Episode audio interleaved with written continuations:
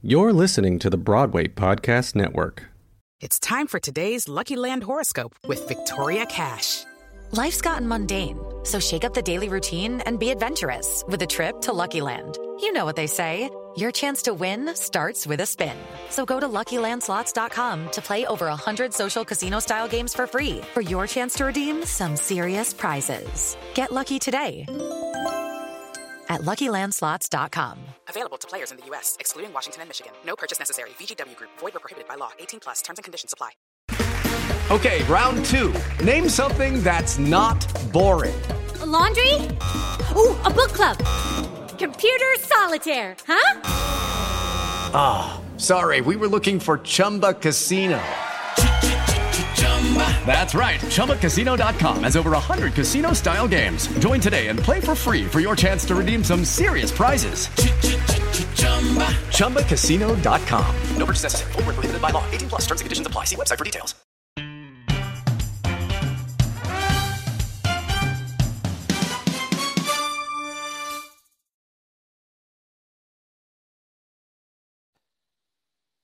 Hello, theatre fans, one and all. Welcome back to the We Are Theatre podcast. Today, we are talking about a musical that you can catch online right now, and that is I Wish My Life Were Like a Musical. And today, we are joined uh, by pretty much the head creative of the show, the composer, lyricist, musical director, co arranger, pianist, Alexander. Hello, how are you?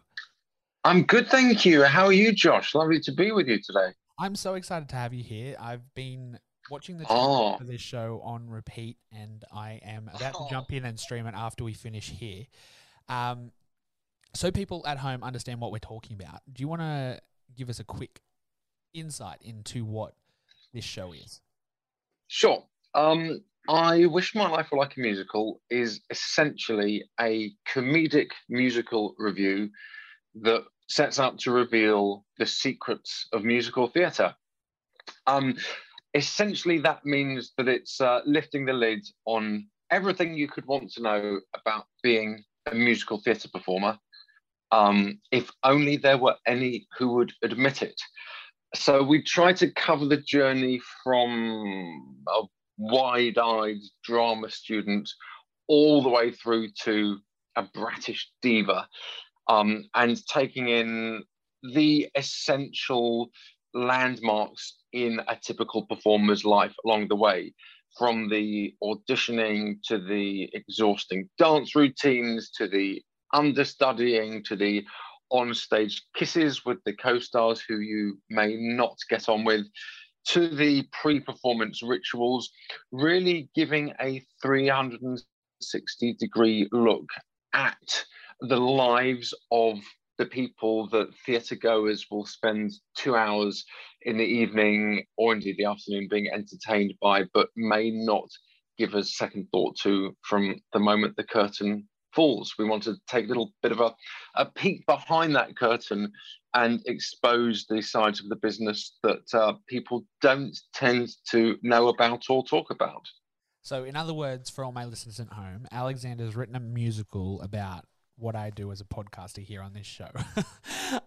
Oh, yes. So, like, es- essentially, all my podcasts combined into a little show. How that's fantastic. That is such a cool idea, and I absolutely love that. Um, where did this idea of this spur from? Where did it come from? Well, it was really the result of numerous uh, impulses and impetuses coming together at round about the same time. Um, one was the fact that although I've written musicals and songs and music for the stage in the past, and I've written a lot of comic songs, um, for example, for BBC Radio in the past, um, I'd long nurtured the desire to do something which combines those two um, to as, as great a degree as possible. Um, round about the same time, I was also starting to give some solo performances of my comic writing. Now, this was several years ago, by which time um, I'd only really performed my own comic songs in the comfort of a radio studio without a live audience. I mean, there'd be a listening audience of millions, but certainly not one that I would have to stare at and be potentially intimidated by. And my repertoire for those initial concerts was very much the songs or the kinds of songs that I was writing for the radio about topical issues, about politicians, about things in the news. Um, and I wanted to have a couple of guest stars and so the obvious thing to do was to get along a couple of girls who'd appeared in shows of mine. And when I was wondering what material I could give them to sing, I thought it might be rather nice, since they were musical theatre artists, to write a couple of new funny songs about being musical theatre artists. And they went down particularly well. And then over the course of the ensuing months, as I was giving more of these live shows and getting more of my um, West End performer friends to guest for me, I was creating a few more of these songs. So that was impetus number two. And the third and final one was something of mine being done on a cruise a few years ago. And me really taking note of the fact that for the two weeks that I was on board the ship and dining on a nightly basis with the cast and creative team, I was really struck by the extent to which passengers would gravitate towards our table and ply our cast members with all manner of questions about what life as an actor was really like. And that showed me that a lot of these lay people, for want of a better word, had many well meaning misconceptions or preconceptions, assuming, for example, that even the most lowly chorus member would be chauffeured from their front door to the stage door in a limousine on a nightly basis, or that when a, a, production went on tour, those same lowly chorus members would be put up in five star hotels all the way around the country. And it occurred to me that if I could create a comedic musical about the lives of musical theatre performers that people don't tend to know very much about or talk very much about. It might be illuminating for normal people, um, relatable for industry folk, and hopefully funny for both sets of people. Yeah. And that was really the the idea was originally a product of all those different things coming together, and uh, I set to work. And now we have this is just such a cool idea. I, oh, there's just so many like cool like little moments where I'm like, yeah, I can see why this is what it is. Um, speaking of some cool West End people that you've got in your cast, you've got Luke Bayer, Charlotte O'Rourke, Lucas Rush, Charlotte Anstein in this recorded version, um, available for streaming now. What's it been like getting to see these people um, take on your show and build this into what it is? Amazing really, really lovely. Um, the two girls uh, appeared in the recent Edinburgh production of the show. Um, the show was done at the most recent Edinburgh Fringe, uh, where we were fortunate enough to really create a bit of a stir. Um, we were lucky enough to sell out the entire run and to get uh, around 25 star reviews and just had a, a, a really quite staggering experience. And they were both phenomenal. Um, Charlotte O'Rourke is known to British theatre audiences from uh, Mamma Mia, both in the West End and on tour.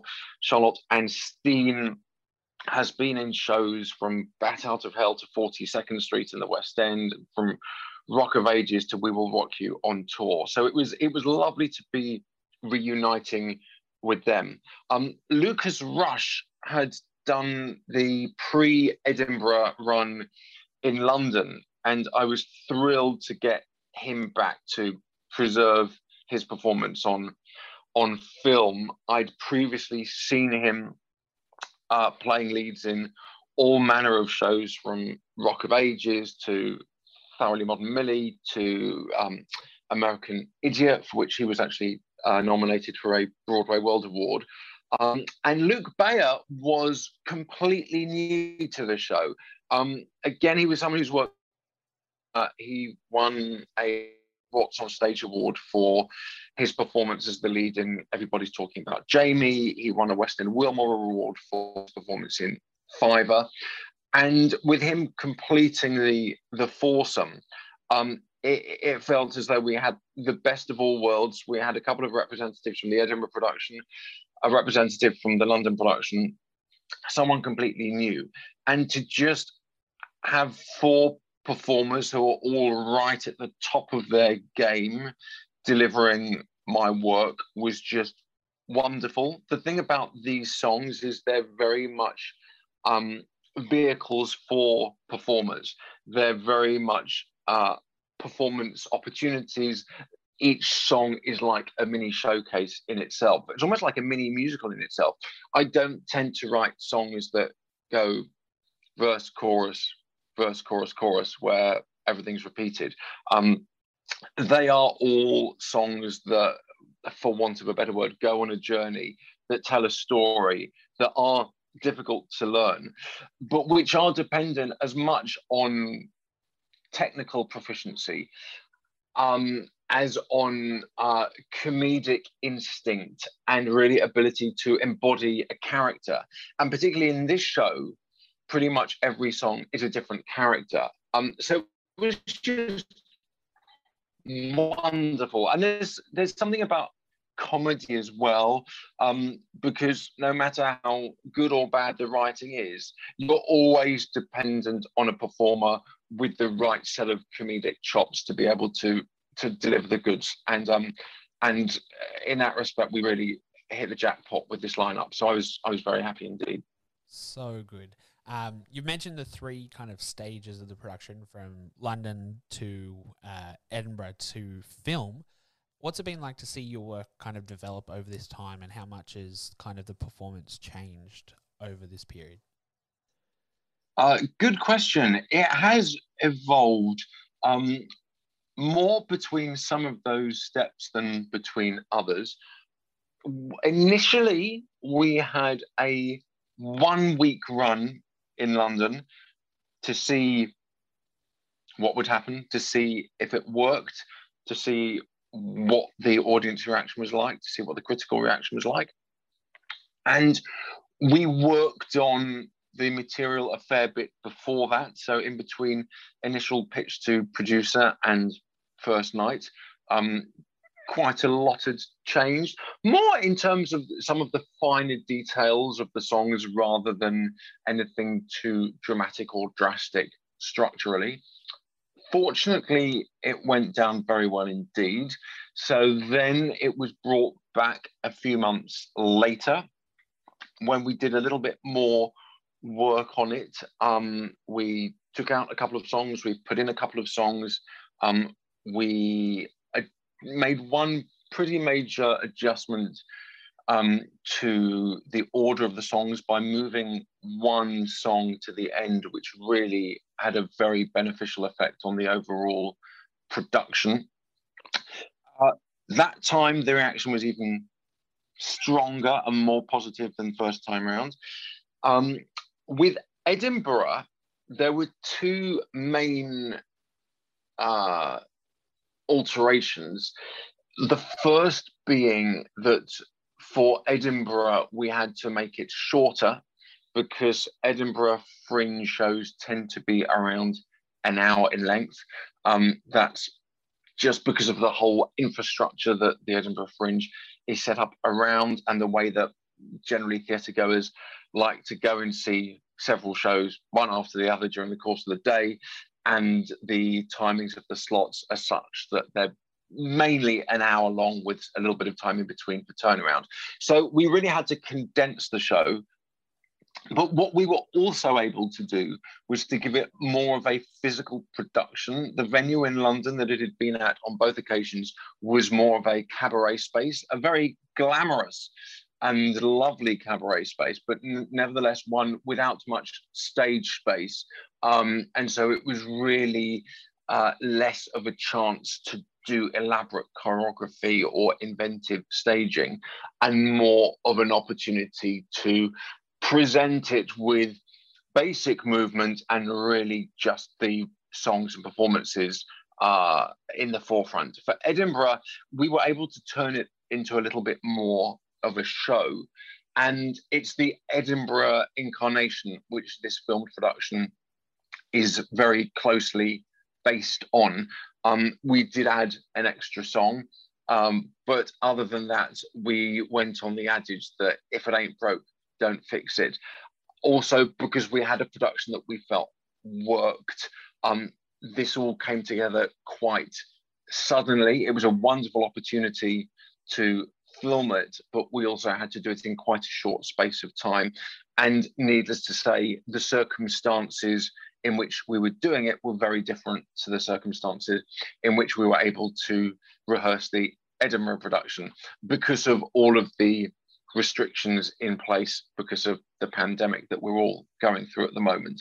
So the, the show has evolved and I'm sure will continue to evolve. There's actually a production of it that's currently running in Seoul in South Korea, which, as listeners may know, is one of the few territories that has succeeded in adapting and adjusting to the pandemic as far as their theatre community is concerned, rather better than many other uh, territories, in that performances of shows there have managed to carry on largely uninterrupted. And I gather that Australia has been pretty good as well, certainly in comparison with what, for example, the UK and the States and, and part of mainland Europe have, have been through. Yeah. So um, it is very much an, an evolving show, but this is this is a production that's that's really largely based on the the Edinburgh incarnation. Amazing. I, I just love how much thought and time has been put into this and just your experience with the show obviously being the person that wrote it is just like oh, so good to pick your brain and hear how oh. created in this like way i guess is a good way to put it well it, it is really just the journey of a musical or any musical that really has a little bit of nurturing um, and development time lavished on it because especially being comedic in nature there are certain things you don't really know until it's up in front of an audience when i write something i always try and make it as funny as possible if it's designed to make people laugh but until it's actually road tested with a paying public uh, watching and listening, you don't know how successful you've been. And so through the various iterations, we've been able to fine tune it, uh, keep the things that were proving uh, popular, um, work on certain ones, ditch the ones that maybe weren't going as well as we'd anticipated. And it's really the, the, the product of performers along the way who've been in it, adding their input. Um, the directors that we've had working on it, um, it's currently, as far as this streamed production, which is based on the Edinburgh version, is concerned, in the expert directorial and choreographic hands of Chris Whitaker, who's an award winning British director and choreographer. So uh, there's a lot of him in there. Um, and I think you, you just got to always be open to the idea of tweaking and fine tuning especially because in this instance, we were filming it in an empty theatre. At the moment in London, people aren't allowed to go to the theatre, so there was no live audience. So it was great that the production had been through these iterations so that we were confident of the things that the the audiences at home will appreciate or yeah or find funny from our experience with the show up until now, because obviously there was no proof of that when we were doing it because we were doing it with a totally empty auditorium. Yeah, that is such a like from a performance and like film perspective, like most musicals when they or shows when they film they know they either ha- want to have the live audience or empty the audience for specific shots not film the whole show with an empty audience. Like, very interesting like, especially with this time just to adapt to get art out there. Um hats off to you and your team for making it work because like it's, oh it's just an in well, we go we were pleased to have the uh, the opportunity. And when theatres closed in London over a, a, year ago, and indeed across the UK, uh, in the first instance, um, there was a, a glut of film productions appearing online and being made available to, to stream. Um, and thank goodness there were, because they were filling a palpable void um, in the lives of the, the theatre going public. And obviously, all of those at that time were shows that were already in the can, had been filmed, had been done with live audiences. But then as time goes on, you can't film shows with live audiences because you can't put on shows with live audiences. So therefore, uh, creatives have had to be more creative, excuse the pun, um, in terms of what they put together and how they create them. And we didn't want to just put something out that was in the can, largely because what what we had in the can uh, from when the the show's been filmed in the past has been archival. It wasn't bespoke, if that makes sense. And what we were able to do with this version was to create something that isn't a theatre show, isn't a film, but is a hybrid of the two. So there were certain things that Chris, our director, could do that he wouldn't have been able to do on stage. Um, we can also create the the feeling of of uh, being right up close and personal with these performers who are all playing performers and who in the show are, are revealing their innermost secrets. They're baring their souls as the characters obviously but you know it's all based on truth.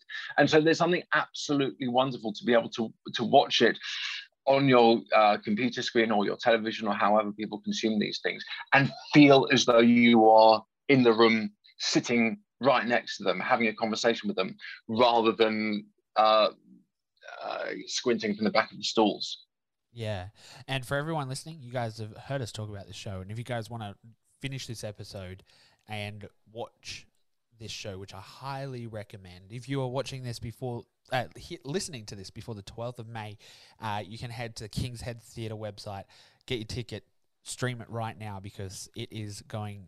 Like I'm going to do it literally right after we hit stop on this recording, um, so make sure you guys do too. Um, on a broader topic, Alexander, I just want to pick your brain on this. What, as a mm. creative and obviously a writer and everything like that, what do you think the future of um, theatre and live performances post lockdowns and restrictions and everything like that. Um, how much of what we're doing now do you think will translate into future years to come um, in London and beyond? That's a really good question. And the truthful answer is I don't really know. And I'm not sure every anyone really knows. Yeah. What I do know is that there is something that is irreplaceable about live theatre. And as soon as it is safe and permissible for people to return to live theatre, I have every confidence that they will in their droves. Um, I know that there's this great hunger, there's this great appetite, there's this great impatience to go back into an auditorium and have that shared communal experience of watching a show and have that edge of your seat moment when you know that everything is happening live and is unique to that moment in time is not something that's that's being preserved to be able to be watched again and again and again. Yeah. Having said that, the array of streamed productions that we've had during the past year has demonstrated two things. Uh, one is that there are possibilities um, which maybe aren't the same as exist in the world of live theatre. So it's not necessarily an art form which needs to be better than, worse than, or compete with the experience that's offered to people going in and sitting in an auditorium, um, but something which does offer a different kind of experience. As I said, the ability to feel as though you're, you know, you can truly see the, the sweat on the brow of the artists. Yeah. Um, and I think that's something that the the door having been opened, I don't think that the the producers and the enterprising people who've been masterminding all these stream productions are suddenly going to s- slam it shut, especially since um, many of these productions have been proving to be very popular indeed. Um, equally, I think for audiences, there are a lot of people who are not always in a position to go and see a live show because of uh, physical circumstances, because of geographical circumstances, because of financial circumstances. And I think what this whole year of streamed productions has shown is that theatre is an art form that can be accessible to people who might not physically be able to to to to track to wherever their their nearest uh, performance space is. And they might not have one that's easily convenient. They might not have the financial resources to pay for the ticket and the travel and the babysitter and the meal out and all of the other expenses that um, that, that may be incurred. So I reckon that to to some degree, we're going to see a coexistence of the two. I think we will see a return to live performance and people will flock back. But I think we'll continue to see an online presence of theatrical productions. And I think that's a very good thing, personally. Yeah. Do you, I would. I, I've been against the idea of not not online theater like the new works that have come out to go online. Um, but I was very anti the Hamilton Disney Plus thing just because I feel like it didn't capture the show correctly. I, I felt like there was a lot that was missed. Um, do you think that directors and producers and everything of that will have some like a uh, idea in the back of the mind of how the show could be adapted or changed to be better um, perceived on film and by audiences that aren't there being able to watch everyone because they're on a TV screen. A yes, completely. I think people are going to have to be extremely creative about how they go about doing these things uh, for a couple of reasons. One is that it's no longer a novelty to have filmed productions. You know, not so very long ago, it would have been unheard of for a show that was on Broadway or a brand new show or a show that was somewhere between those two stages of its development yeah. to be filmed. There were just two different things. There were just things that were done in the theatre and things that were filmed. And if there were films of um, musicals or plays, then they would be film adaptations, which had absolutely nothing to do with the stage productions other than the writing. It would be different sets, it would be different performers, it would be different directors and everything. Um, now that we are getting into this age of uh, filming theatre shows, yes, I think because there's more competition and people are being more selective, uh, they won't want to just see something that they feel is a second rate version of the experience that they would get by going to see a show. Um, they want to feel that it is a different kind of experience, which can be just as thrilling, but in different ways. Um, I think that's why, um, in many ways, we were fortunate with I Wish My Life Were Like a Musical, that we were doing a bespoke version and one that was very much conceived for this uh, medium. Yeah.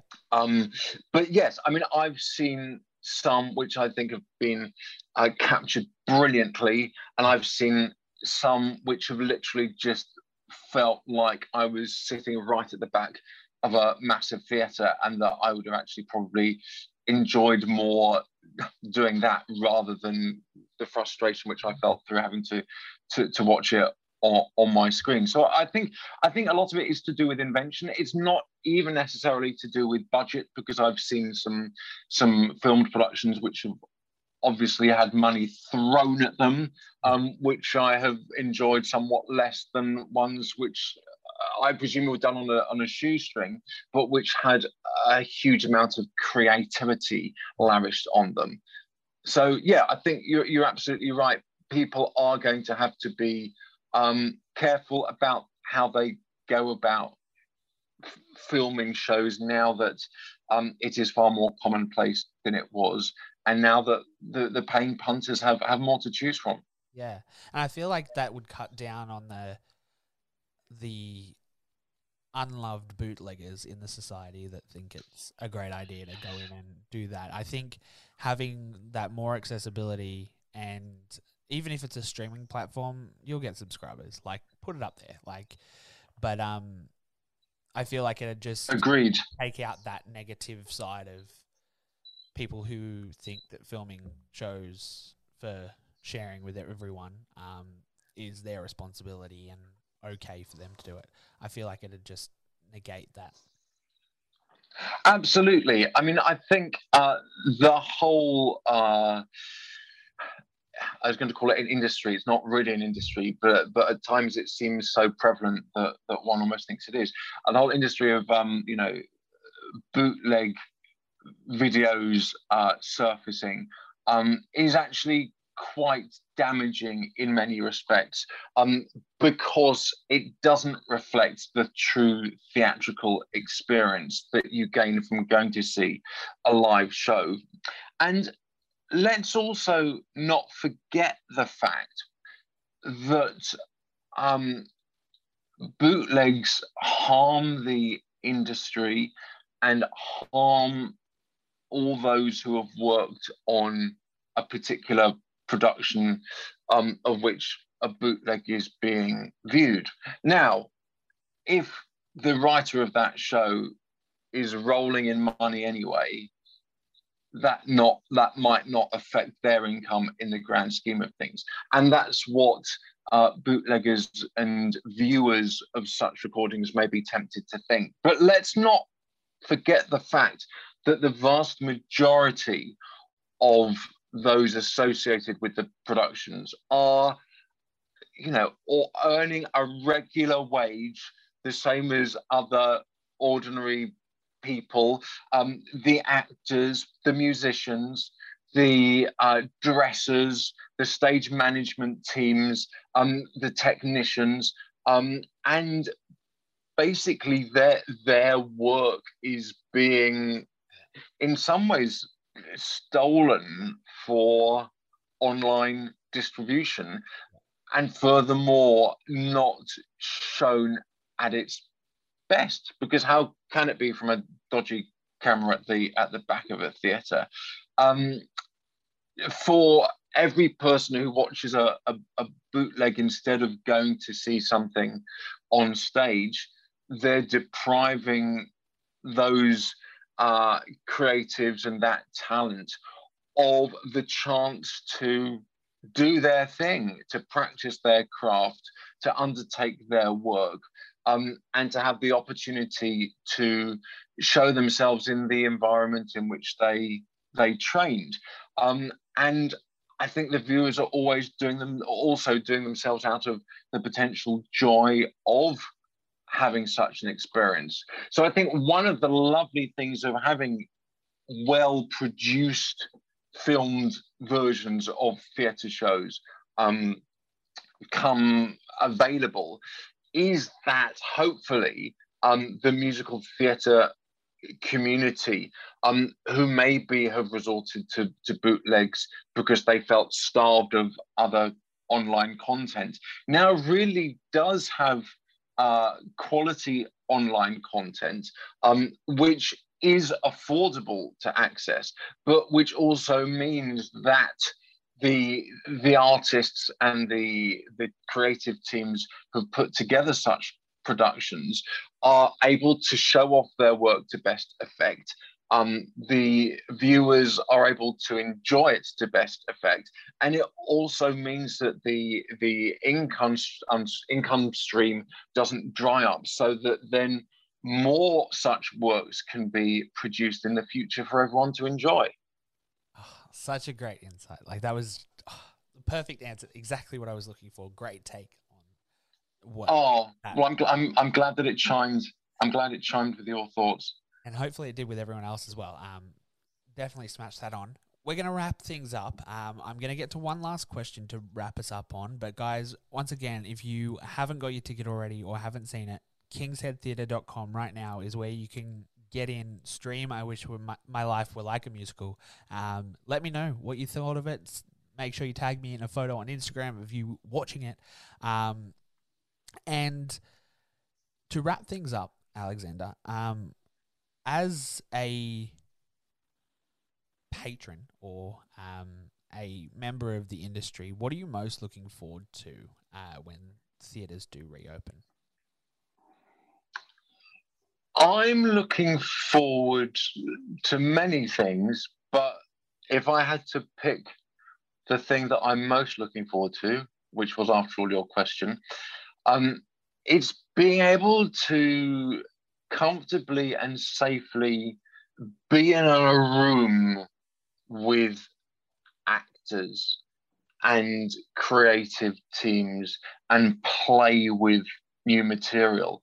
I've got a couple of shows that are ready to be workshopped um, that are waiting to basically have um, some weeks of time spent on them, developing the material, fine tuning it through playing around with it with actors and directors and my collaborators. And that's something we haven't fully been able to do. Um, one of these pieces has had a Zoom reading and then had a, uh, a, workshop with some drama students from one of the big drama schools in London, because um, that's one of the environments in which uh, the performing arts has been able to, to, ca- to carry on, albeit with a lot of precautions and restrictions in place. Um, another of the pieces we've had regular zoom meetings in terms of moving it forward but there are so many things that you you literally need to be in a room with people to, to do zoom is wonderful but it's never a replacement for for really being able to uh, get together with a bunch of people um, to grapple with new material try things out spar off each other um, get physical with each other, move things about, get close to each other. Um, I'm looking forward to doing all of those things. Um, and as a theatre enthusiast, I'm looking forward to going back into uh, into venues and seeing seeing shows, to having more of those experiences where you get those shivers down your spine and goosebumps and all of those things that make those who love theatre love theatre. Um, I can't wait for all of those to come back. And I also can't wait for the fact that when we do, I think we will appreciate it all the more because so many of us have been deprived it for so long. Is the perfect note to wrap things up on. Thank you so much, Adam, Aw. for joining us. That was just Thank you for having me. anytime. And guys, make sure if you want to hear more episodes like this one, we've got plenty more to come. So hit that subscribe and follow button wherever you're listening. Follow us on the socials at We Are Theatre. And we will see you next week with a brand new episode of the We Are Theatre podcast. Goodbye.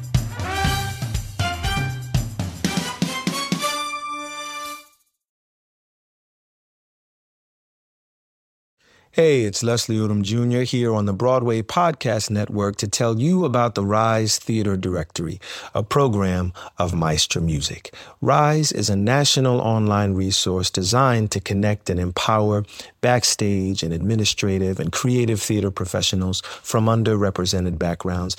If you work or aspire to work in the theater community, this can help you find your next project. And if you hire theater professionals, search the Rise Theater Directory to find your next team. Create your profile now and get more information by visiting risetheater.org. That's theater with an R E R I S E T H E A T R E dot org because only together we rise.